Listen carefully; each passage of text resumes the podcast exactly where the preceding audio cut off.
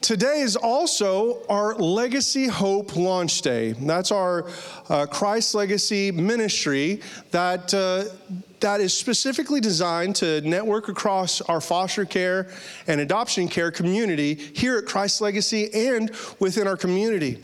And so I'm so excited to be able to uh, share this ministry with you, and I'm excited to see this uh, getting off to a great start. Our lineup today, we've got such a big lineup today. It's, it's pretty amazing. In just a few moments, we're going to welcome uh, Dana Goins to the stage to share uh, all that God has laid on her heart about her personally and the ministry uh, here at Christ Legacy and how you can get involved. But before we go any further, I want to welcome Pastor Jamel Crawford to the to the uh, uh, pulpit. As he comes, I want to share with you. Yeah.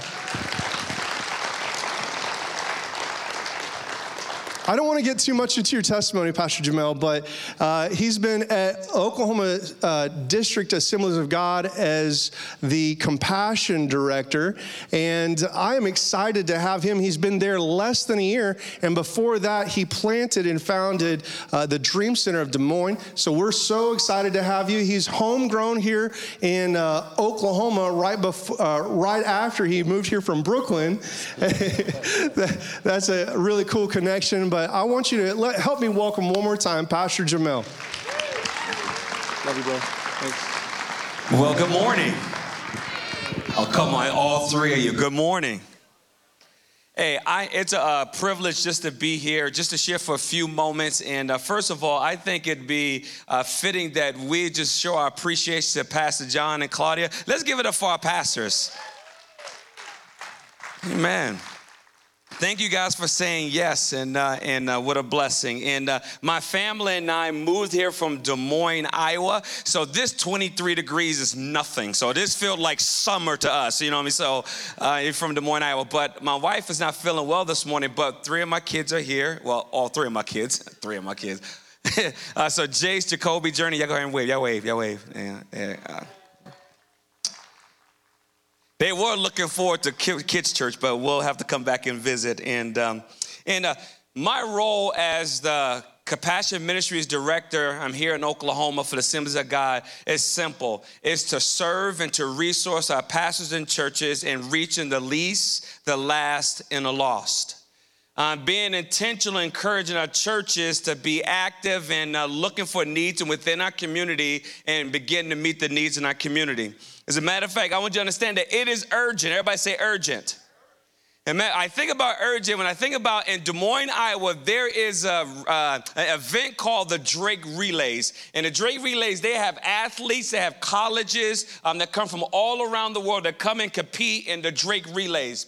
And one of the races that I really enjoy watching is the actual relay races. And, uh, what I enjoy about the relay races is not always the well the well conditioned athlete or the most fastest. It's typically the team that wins is the team that's successfully or efficient in passing the baton.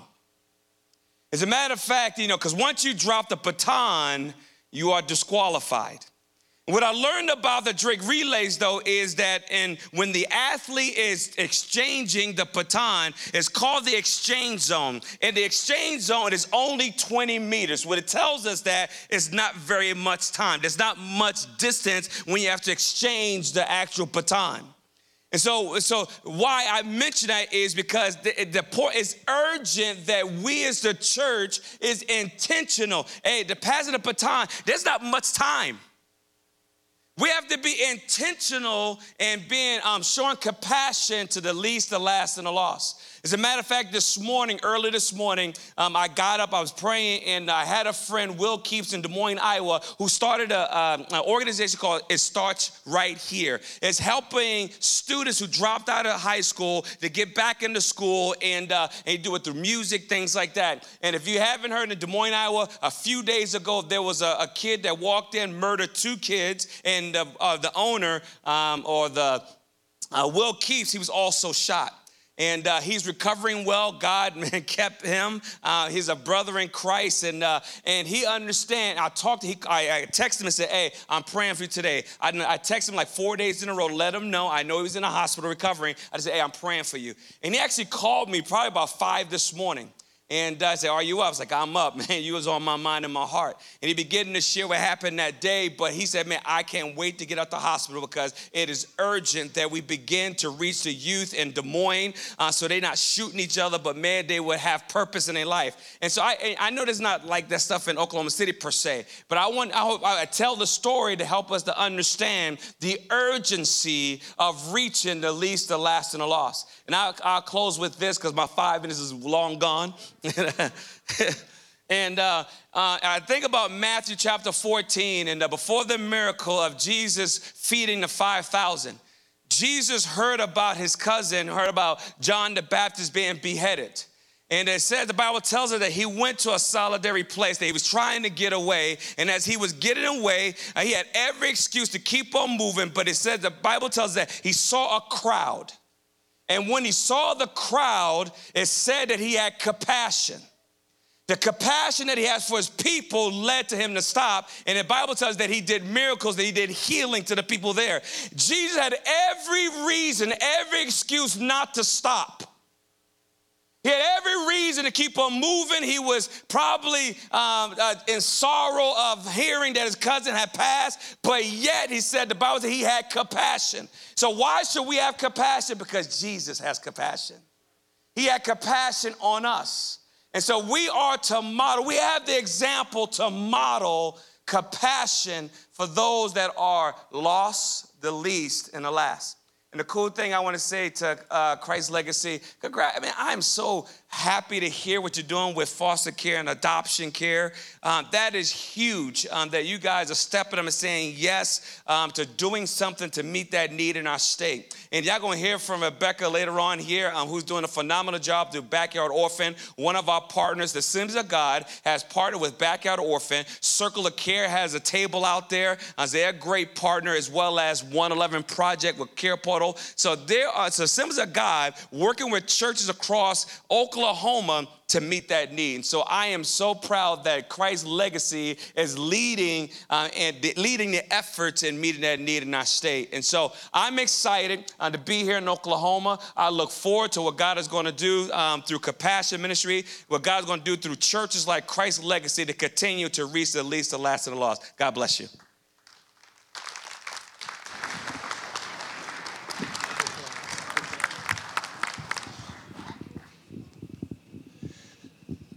I'm so grateful and thankful that the district has the the vision for compassion ministries here in Oklahoma and I want you to know that our church is a part of the leading edge of compassion ministry throughout our district. And as a matter of fact, I believe we're one of the, not the first, but we're one of the first churches to launch a compassion mission that's connected to foster and adoption care.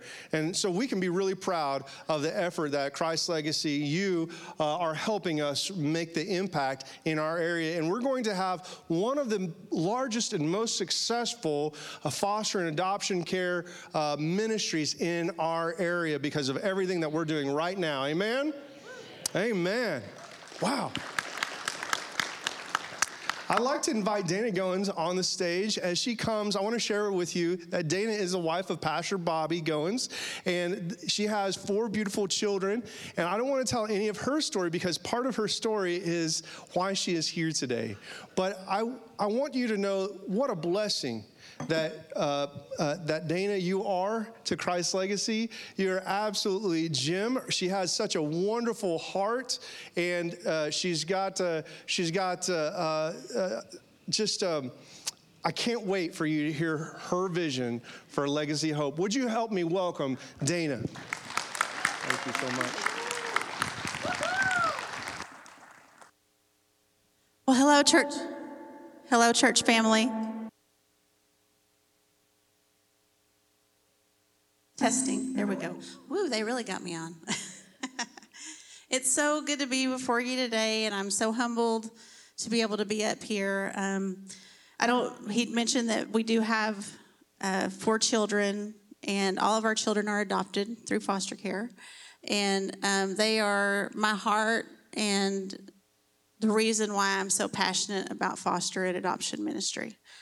Um, so that, that's kind of kind of our start. Um, I'm so excited that we're going to be doing Legacy Hope, that we're going to be doing something to reach out to our families within our church and outside of our church. Um, it really gives us a good stepping point for outreach and for ministry. Um, so, what do we want to do with Legacy Hope? Number one, we want to reach out to our current foster and adoptive families that we have within our church. We want to be able to minister to them. We want to be able to come alongside of them. We want to be able to support them. You know, being a foster mom and adoptive mom, I know the joys of adopting children. I also understand the other things that come along whenever you care for children that come from hard places. It's not easy. And a lot of times you feel extremely isolated. You feel alone. You may have to make choices where you don't get to be with other people sometimes. You have to make choices where you are alone. And sometimes it gets pretty tough when you're in those trenches and kids that have been through trauma are having hard and difficult times and you're fighting on the front lines. And that's what foster and adoptive care is. You want to push back darkness, you want to fight the enemy you do that, and I guarantee you, you will know what fighting the enemy is all about. You are these people are in the trenches. They are fighting for the next generation. And what happens is a lot of times is burnout occurs. You can imagine, you know, if you're going through this fostering, this is happening over and over again. They're really the good foster parents. They get tired, and they don't feel like they can do it anymore. And so that's where we come in. We want to come alongside of our foster and adoptive families. And we want to be like Moses, where Aaron and Hur came and they held up his arms. You know, we want to hold up.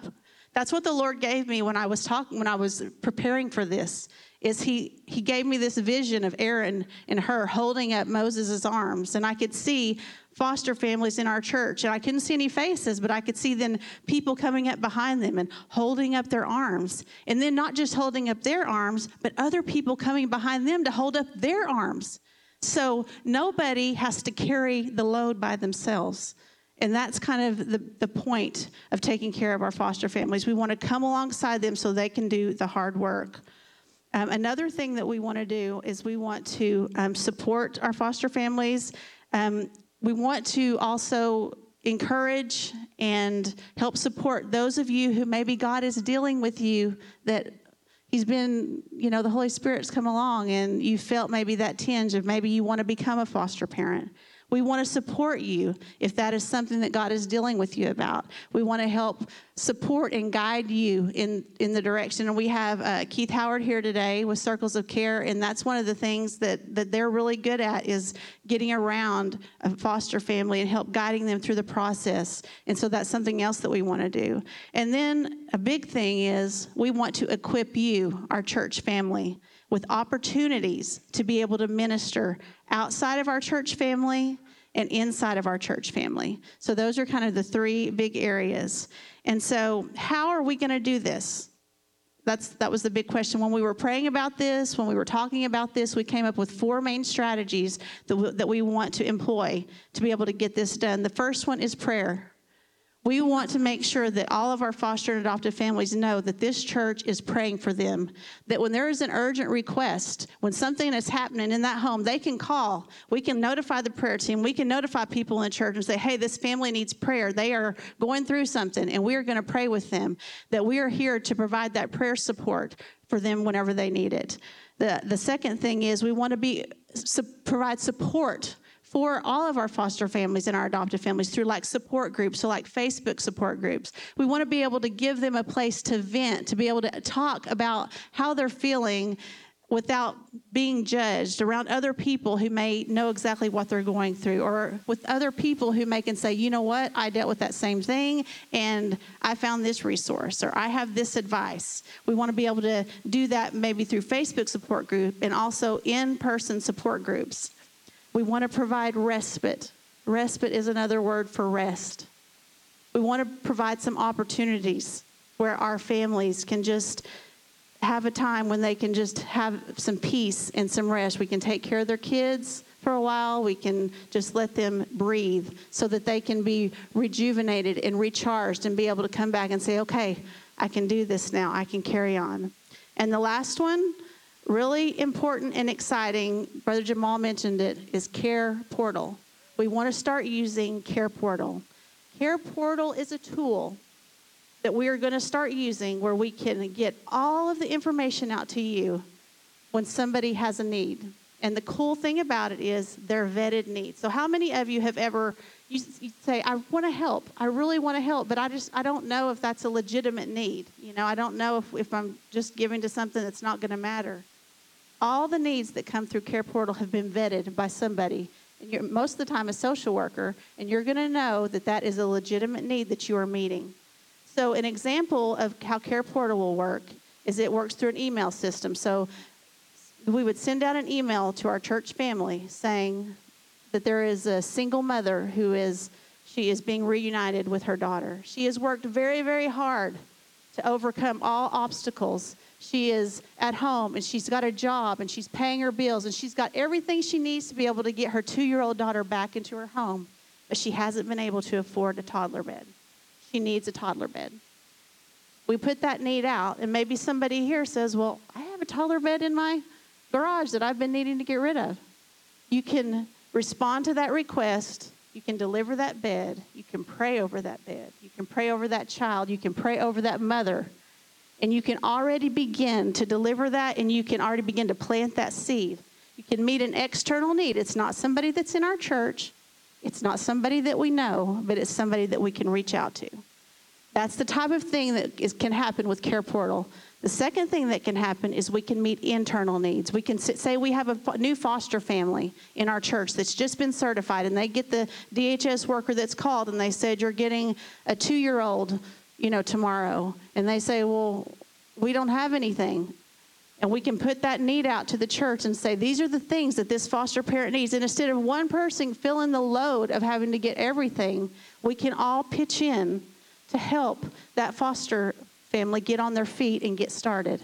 So we all share the load. We all hold up the arms. And in doing that, we can support this mission of reaching out. You know, if we don't reach this next generation, we don't reach these next kiddos that are coming up, there's gonna, there's going to be big problems for all of us. We have, it's our responsibility as the church to support this ministry. And I'm so grateful for the opportunity. I, I just know that this is going to be something that is going to excite our church, that we can get behind, something that we can know that what we're doing, it's impacting the kingdom of God. And I am so excited about that. Um, today, out in the foyer, you will have the opportunity to sign up for one of those three things. So, either I need to know if you're a foster adoptive parent so that I can get in touch with you so that we can minister to you. There will be a sign up for that. There's a QR code, or you can just put your name, your information down on the list. Secondly, if you are a person here who is interested in becoming a foster parent, if God is dealing with you about that, you want more information, there is a sign up sheet for you out there, same thing as well. And then if you're a person here that says, you know, I'm not a foster adoptive parent, I don't really feel like I'm at a place in my life where I can be a foster parent, but I desperately want to support this mission. I want to support what these people are doing. There will be a sign up sheet for that. So we need you to, to sign down. And if for some reason you can't get to it, I'm here every week, every Wednesday night, back in the back in, in Kids Church. And you can come by and say, Dana, this is my information. I'll get you down on the list.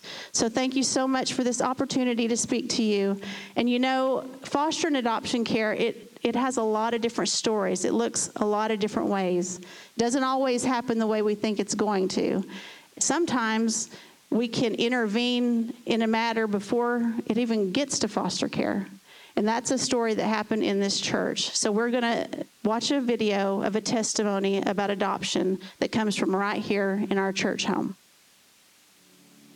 Hey, I'm Jeremy Wiley, and I'm in law enforcement. I'm Cynthia Wiley, and I'm a teacher, a PE teacher. Of course, a police officer picks a teacher. Of course. My gosh.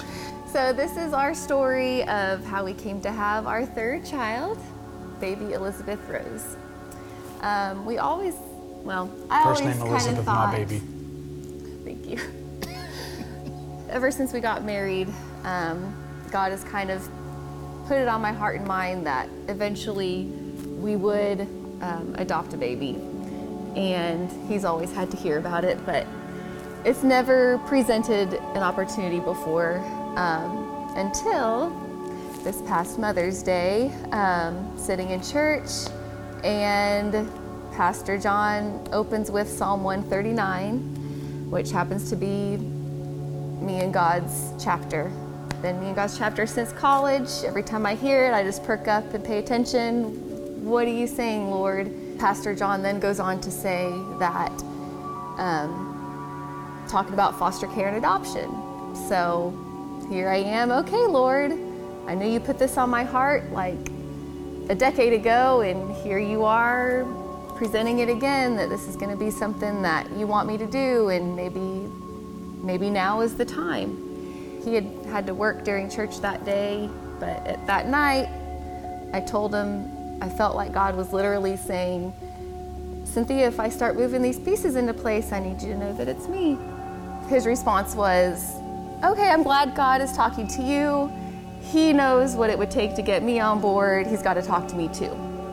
When I was brand spanking new on the department, uh, we had to check the welfare at a, at a motel. Guy opens the door and he's got this newborn baby in his arm, and he's got a bottle in the same arm with a cigarette between his fingers feeding this baby. I looked in the door and I see drug paraphernalia all over the counters. I already know I'm taking this baby, but I didn't want him to know that because if it turns into something different, I have to fight over this baby, it'd be bad. So I get the baby and I walk, and my partner already knows what I'm gonna do, and you know, and she takes over and starts talking to him. So here I am in my mind, I'm thinking, man, I, I told DHS and the family, I said, if you can't find somebody to take this baby, I will take this baby home. You know, that was always on my heart. You know, it'd have to be personal in that type of a manner. God was showing me I didn't need to, it wasn't my responsibility to make it happen, but it was just my responsibility to just pray for my husband. And um, he was going to take care of the rest. And in my mind, I thought, well, maybe, you know, before next Mother's Day, something's gonna, there's gonna be a need arise, either one of my students or maybe one of his calls, there'll be something. But that Wednesday, like that Wednesday, we come up to church for Bible study. There's a couple sitting across from us. The, the lady gets up to go take a phone call. So she comes back from her phone call and was like, I'm sorry, guys, I had to take that because it was my daughter and she never calls me. But she called me Mother's Day to let me know that she's actually pregnant, very pregnant, and wondering if we could take the baby.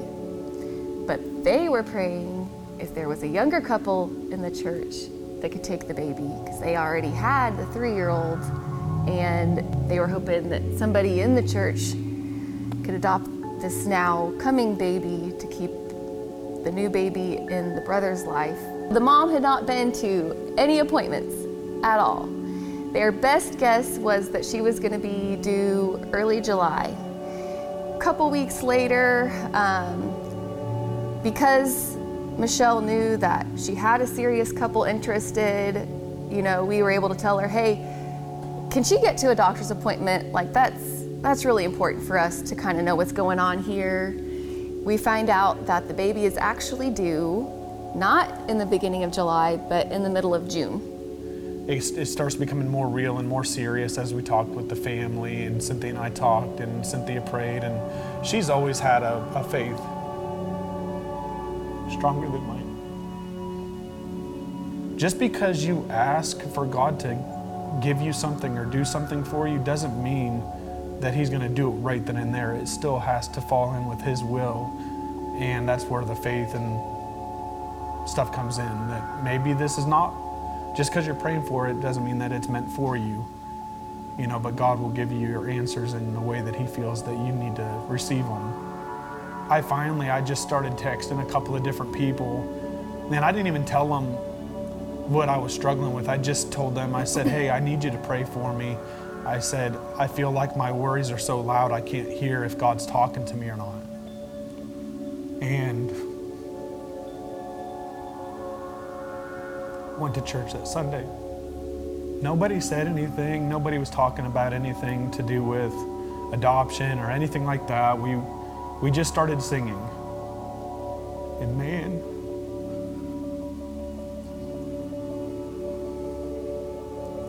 God got loud with me. And he told me, he's like, how is it okay for you to choose what baby you want to take home, but it's not okay for me? So at that point, I knew that God was telling me that this is what He wanted me to do. We had people praying for us. Something so cool. My uh, little sister, Sabrina, this is back before we even knew about the, the circumstance. She knew Michelle before I did and was praying for the baby and praying for the circumstance before we even knew about it. How cool is that? Like, God is not only lining up every piece of the puzzle, but He's lining up your prayer warriors for you behind the scenes to be praying for you about it. The cherry on top, we came home with Rose on Father's Day. So that was just cool. Was nice. God spoke to us on Mother's, Mother's Day and came home with her on Father's Day, and that was like the whole time period that we had.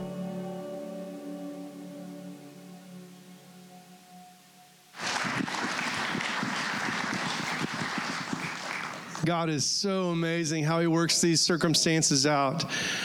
Right now, I want to invite Rebecca Howell to come up. She is a missionary associate with a district of Oklahoma working for Backyard Orphans, the organization that we're partnering with to launch Legacy Hope. Legacy Hope, as you've already heard today, is our foster adoption care.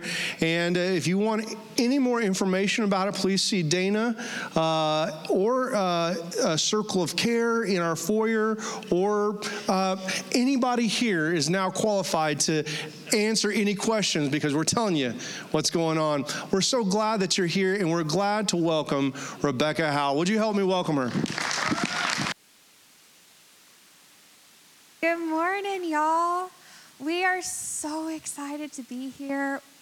It's just a great day. I'll tell you on the Backyard Orphans team, we like to refer to these Sundays, launch Sundays, as Super Bowl Sundays. So, like, you guys have been training and preparing and building things behind the scene and praying behind the scenes. And I know that there's just so much that goes into bring, making this day happen, both physically and behind the scenes spiritually. So, I'm just excited. My husband leaned over and whispered to me earlier, which he always does this because he knows I get nervous and he's very, very sweet. He's my big cheerleader. He says, You got this. And I lean back and I whisper because I'm just sitting there in awe of everything that the Lord's already done before we got here. And I'm like, The Lord's already done it. I just get a front row seat. So I'm so excited this morning just to be with you and to witness and affirm what the Lord is already doing here in your church. You guys have incredible leadership here. Your pastor is casting vision that's just incredible, that fits with your church's culture. It's honoring where you've been while getting excited about where you're going. Um, you guys are just so blessed to have a pastor that and leadership in general that values family so much. From the moment we walked in this morning and just your announcement, I can see how much you value family, right? You've got a date night coming up that shows me that you value kids' ministry and you value marriages, which are the cornerstone of families. You've got widows' ministry, you've got kids up on the stage. You're celebrating the gifts of the Lord because family is a gift from the Lord. Um, I've got some of my heroes with me this morning, some of my family. Mom and grandma, wave your hands. That's my mom and my grandma. um, so excited they're here with me this morning. They are pillars of faith. I know the Lord largely because of them. Um, and I'm just so excited that they're here. I couldn't be doing the ministry that I'm doing if it weren't for their constant support, sacrifice, and prayers. So, super excited that they're here to celebrate with us this morning. My husband's here, Scott Wave. That's Scott. Isn't he cute? He's so nice. Um, Scott is actually a um, has about six years worth of experience in social work. So he is a fantastic ministry partner for me. I'm so, so thankful. He is my hero. Again, I could not do this ministry if it weren't for everything that he does for me every single day. And family's a gift from the Lord, right? Our family's growing. Um, if you want to hop to slide after next, um, baby Hal is on the way, arriving July this year, um, give or take. So we're super, super excited about that. Family is a gift right? It's a gift from the Lord. Children are a gift from the Lord. And it's important to know that, like, that's something that's so close to God's heart is family. On this side of heaven and the next, we're designed for family, right? And it's important to know that when we look at the world because it makes it even more heartbreaking that around the world today, there are 140 million children without family. That's a huge number. And if you've grown up in church and you've, you know, heard from a lot of world missionaries and stuff, this number unfortunately might not be shocking to you anymore because you may have heard it a lot of times. But what you might not have heard as frequently is that here in the US, we have 400,000 children in foster care. Um, these 400,000 kiddos have been removed from their family due to neglect or abuse. They don't know usually if it's going to be six months or six years, which is really hard and really scary. Um, and while most of these children usually aren't traditionally orphaned, usually both of their parents are not deceased, I will tell you that anybody who's taken away from their family, whether it's necessary or unnecessary, feels orphaned. They need family. They need family. Out of those 400,000 children, 100,000 are available for adoption. That means that for these 100,000, tragically, their family will never, their family of origin will never be able to provide a safe home for them to return to. So they have permanently lost the family that they came from. That's a tragedy. Adoption is beauty for ashes. It's beauty for ashes. It's tragic, it's messy, and it's beautiful all at the same time. It's not one or the other. There's still a lot of kiddos, right? We've gone from 140 million down to 100,000. But the good news is that God's already put a solution here. There are 350,000 churches in the US. 350,000. The problem is solvable, right? Here in Oklahoma, you guys, the numbers are even closer. Right now, we have about 6,585 kiddos in foster care. This is as of January 1st. The numbers could have already changed. They could change while I'm on the stage right now talking to you. That's how in flux it is. Out of those 6,585, about 371 are available for adoption. Do you guys know how many Assembly of God churches we have in Oklahoma? Like 463, 462, somewhere in there? We have more Assembly of God, just Assembly of God churches in Oklahoma, than we do kids available for adoption. Problem solvable. Problem is solvable. And here in Oklahoma, outside of the assemblies, guys, we have 6,668 churches. Whoa. Oklahoma has a gorgeous, flourishing, healthy, spirit filled church. It is honestly an honor to get to minister here because the church is so vibrant, right? And guys, this is one of those few months where I get to say, right now, there's technically more churches than in Oklahoma than there are kids in foster care. That means that if every single church would get engaged, if every single church would just support one family, one that chose to foster or adopt, we would have families lined up and waiting instead of kids lined up and waiting, lined up waiting for families. And the tragedy is that right now we have the opposite. We don't have enough families. There's a huge deficit of families, we're losing families, and there's not enough space for the children who need a place to stay, whether it's for a season or for a lifetime. And that should not be a case. That should not be the case in a place where the state is this numerous, this big, right? If we really do believe in the gospel, and if we really do want to live out the gospel in a way that's pleasing to God. There's a lot of different ministries in this space, and so I want to really briefly tell you what Backyard Orphans does so you know what piece of the pie we are, right?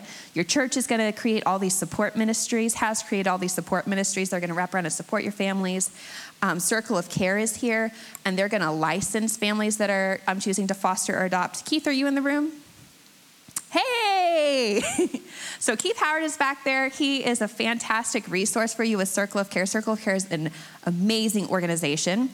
But what Backyard Orphans does is we work as a bridger and a builder. Everybody say bridger and builder. Great. So, as a bridger, if you want to hop to the next one, um, as a bridger, we help build a bridge between these three different entities and the local church so that you can minister effectively to kiddos. Um, so, the first bridge we, we build is between the local church and the government, which some people get a little bit nervous about, right? Separation of church and state.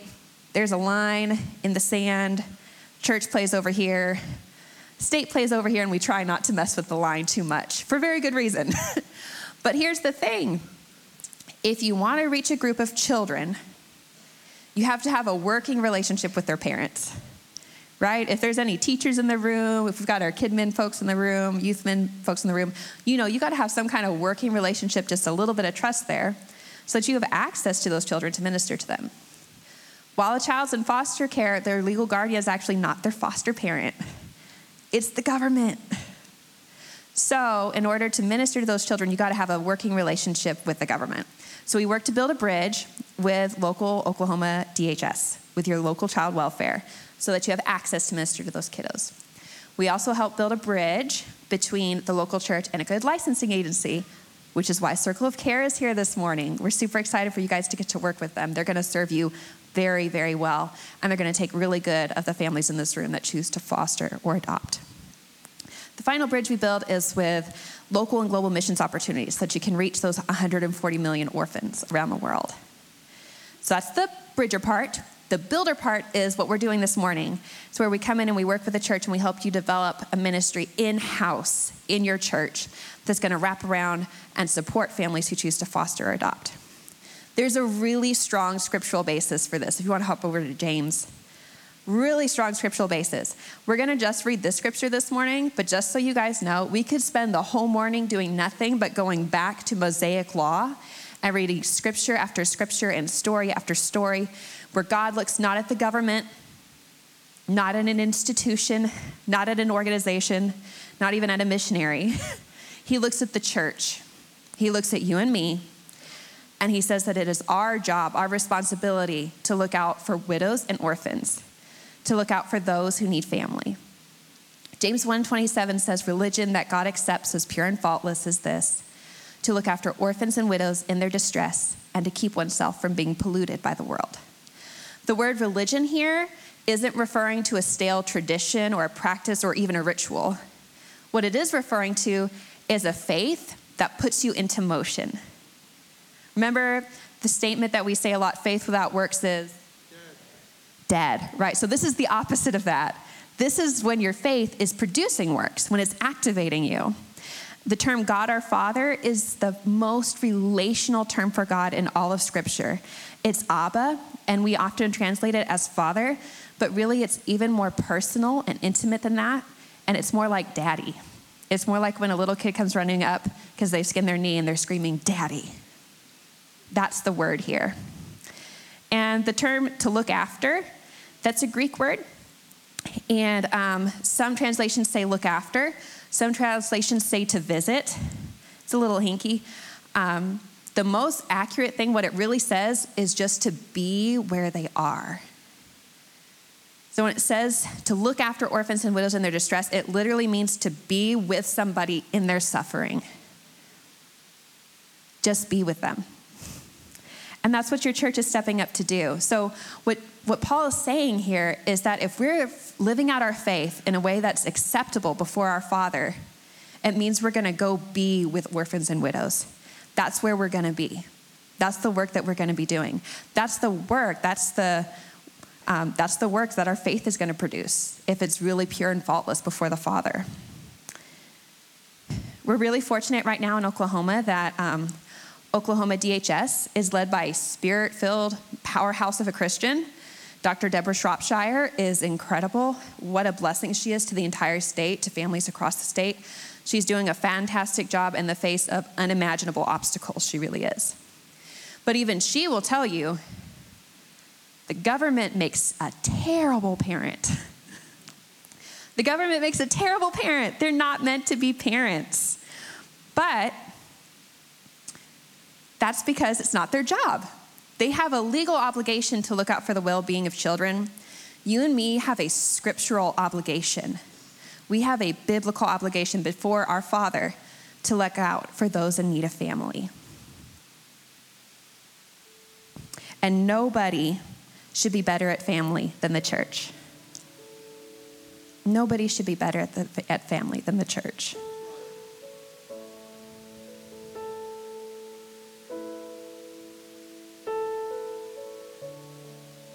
Want to tell you guys a quick story. Hop over to Upstream Opportunity. There's three friends, and they're walking in the woods. They hear a sound. They try to find where the sound is coming from. As they get closer to where the sound is coming from, they realize that the sound is the sound of children crying. Eventually, they find the place where the sound is coming from, and they see that it's a river, and there's thousands of children caught in this river, and they're washing downstream. The three friends just kind of look at each other, and then they get to work without talking, because there's no time to talk. There's children perishing. The first friend climbs and manages to get himself to the bottom of the waterfall, and he starts pulling out children who are hurt. He gives them first aid, and he dresses their wounds the best he can. The second friend just jumps right in, knee deep, right where they're standing, and he starts pulling kids out of the river before they fall down the waterfall. The third friend turns and he sprints and he runs upstream. He runs and he runs. Eventually, he finds the place where kids are falling in, and he stands there and he doesn't let any more children fall in. When I tell an individual that story, I'll ask them a question, and I typically get one or two responses. I'll ask, Who do you think did the most valuable work that day, the most important work? And I get one or two responses. The first one is the one that I think is most correct, right? The most accurate. And that's that all three friends did equal, equally valuable work because none of those lives were more valuable than any others, and they were all in need of saving. And I think that's right. But the other answer that I get to that question sometimes is a knee jerk reaction. And they'll say, the friend who ran upstream. I'm not here to tell you that foster care ministry is more important than ministry further down the line, ministry to adults. But I'm here to tell you that there's something to be said for moving upstream. Children who spend time in foster care desperately need the gospel and desperately need family. Desperately. They're at a much higher risk for bigger challenges later in life. They're not doomed. They are children of the King and they can have an abundant and beautiful life, purpose filled life. But there's a study from UCLA from 2019 that says that 82% of human trafficking victims in the US spent time in foster care. 82%. Um, about 50% of our homeless population spent time in foster care, and 75% of the incarcerated right now spent time in foster care in the US. Most state prisons actually set their annual budget based on that number, based on how many kids are set to age out of foster care. We need to step in. The church needs to step in. I want to read you guys one more scripture, and we're going to get ready to pray together. Psalm 68, 5 through 6 says, A father to the fatherless and a defender of widows is God in his holy dwelling. God sets the lonely in institutions. no. God sets the lonely in families. You guys, that statement in and of itself, God sets the lonely in families, is the gospel. I want you to know this morning that God our Father is an adoptive Father. You and me were lonely, we were orphaned, and we were doomed. And He set us in His family. He paid an unimaginable price. Our adoption was expensive, very expensive. He sacrificed his son to pay for our adoption and give us a seat at the table, the royal table, as sons, as daughters. And then Christ rose from death to give us new life. If you're in the room this morning and you didn't know that you were adopted, you haven't started a personal relationship with Jesus, you haven't taken your place as a son, as a daughter, as an heir, I want to give you that opportunity. It's a really good day to take your place in God's family. It's a really great day to take your place in God's family. Across the room, we could just bow our heads for just a moment and close our eyes. If that's you this morning, and you would like to take your place in God's family this morning, you'd like to make Christ your Lord and Savior, would you just lift your hand? I just don't want to let the morning slip by without giving you that opportunity.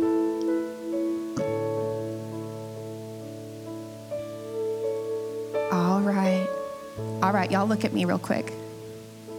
This next part, then, I'm going to assume that every single one of you knows who you are. You are a son, you are a daughter, you are an heir. The question that I want to ask you is what's your reaction to that? What's your response? How is that going to activate you? How is that going to move you? How is that going to change you? Because it should. It should. There's probably some of you in the room this morning. I know you guys, you guys already have families who have chosen to foster adopt. If you're in the room this morning and that's you, you've already made that decision, you're already living that. We want to affirm you.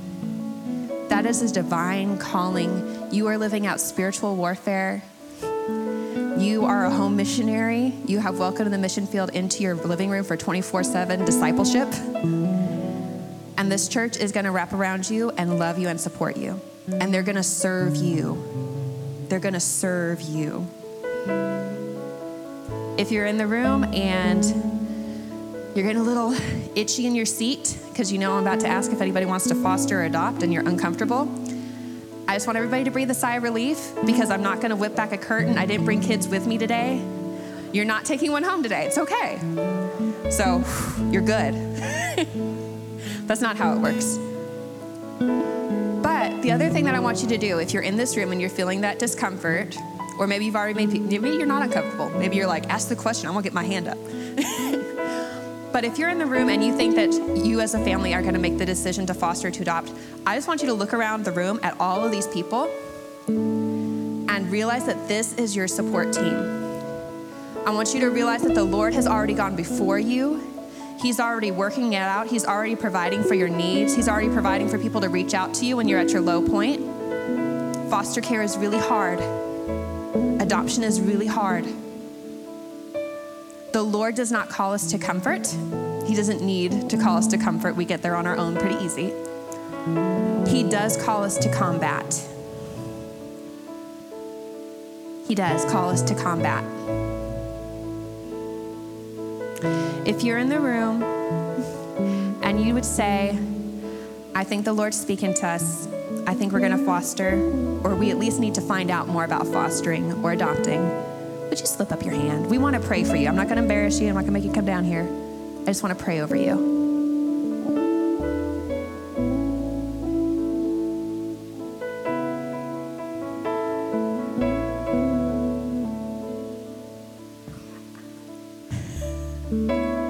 All right.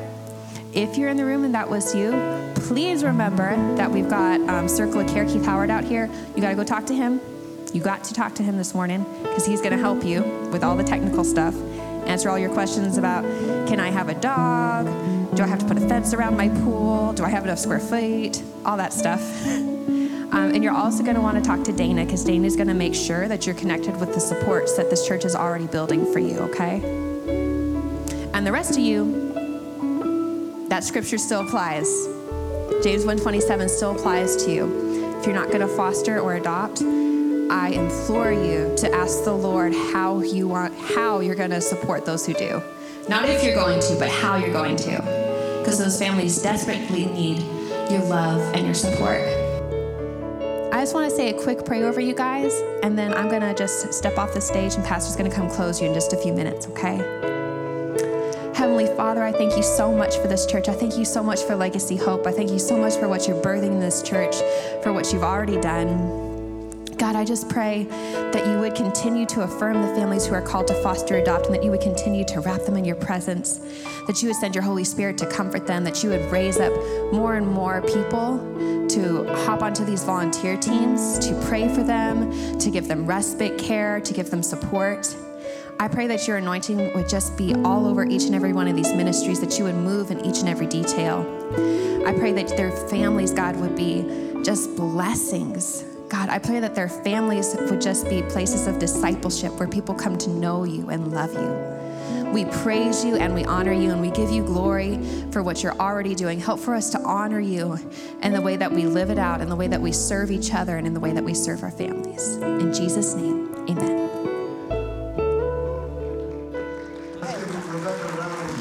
Thank you so much. Family, would you stand with me all over the place? We're so delighted that you are here today to hear about the heart that we have for our foster and adoptive care families. I know that the Lord, He takes time to move. And I'm very confident that not only is He moving on your hearts, but He's already preparing people in the community to partner with us. So, as a church and as a family, I pray that you continue to consider what the Lord would do in your heart and your life. And I can't wait to hear about all the stories and all the praise reports that come out of our ministry that we're launching today Legacy Hope. Yeah, I'm excited. Let's have a word of prayer as we dismiss. Heavenly Father, we thank you and we praise you, Lord, for all that you've done in our lives. Lord, for welcoming us into your family. But Lord, today, Father, if we're made in your image and we look like you and we act like you, Lord, I pray, God, that we'd also adopt like you. I pray, God, that we would foster. I pray, Lord, that we would engage, Lord, so that we could put the foster care system out of business in Oklahoma. Father, I pray, Lord, that you would put it on our hearts and our minds, Lord, to assist the church, to be the church. And I pray, God, that you do all this, Lord, so that you could receive the glory and the honor and the power forever and ever. Now, Lord, bless us as we walk out of this place. May we be a people that find God, that give hope, and do life together. In Jesus' name, amen.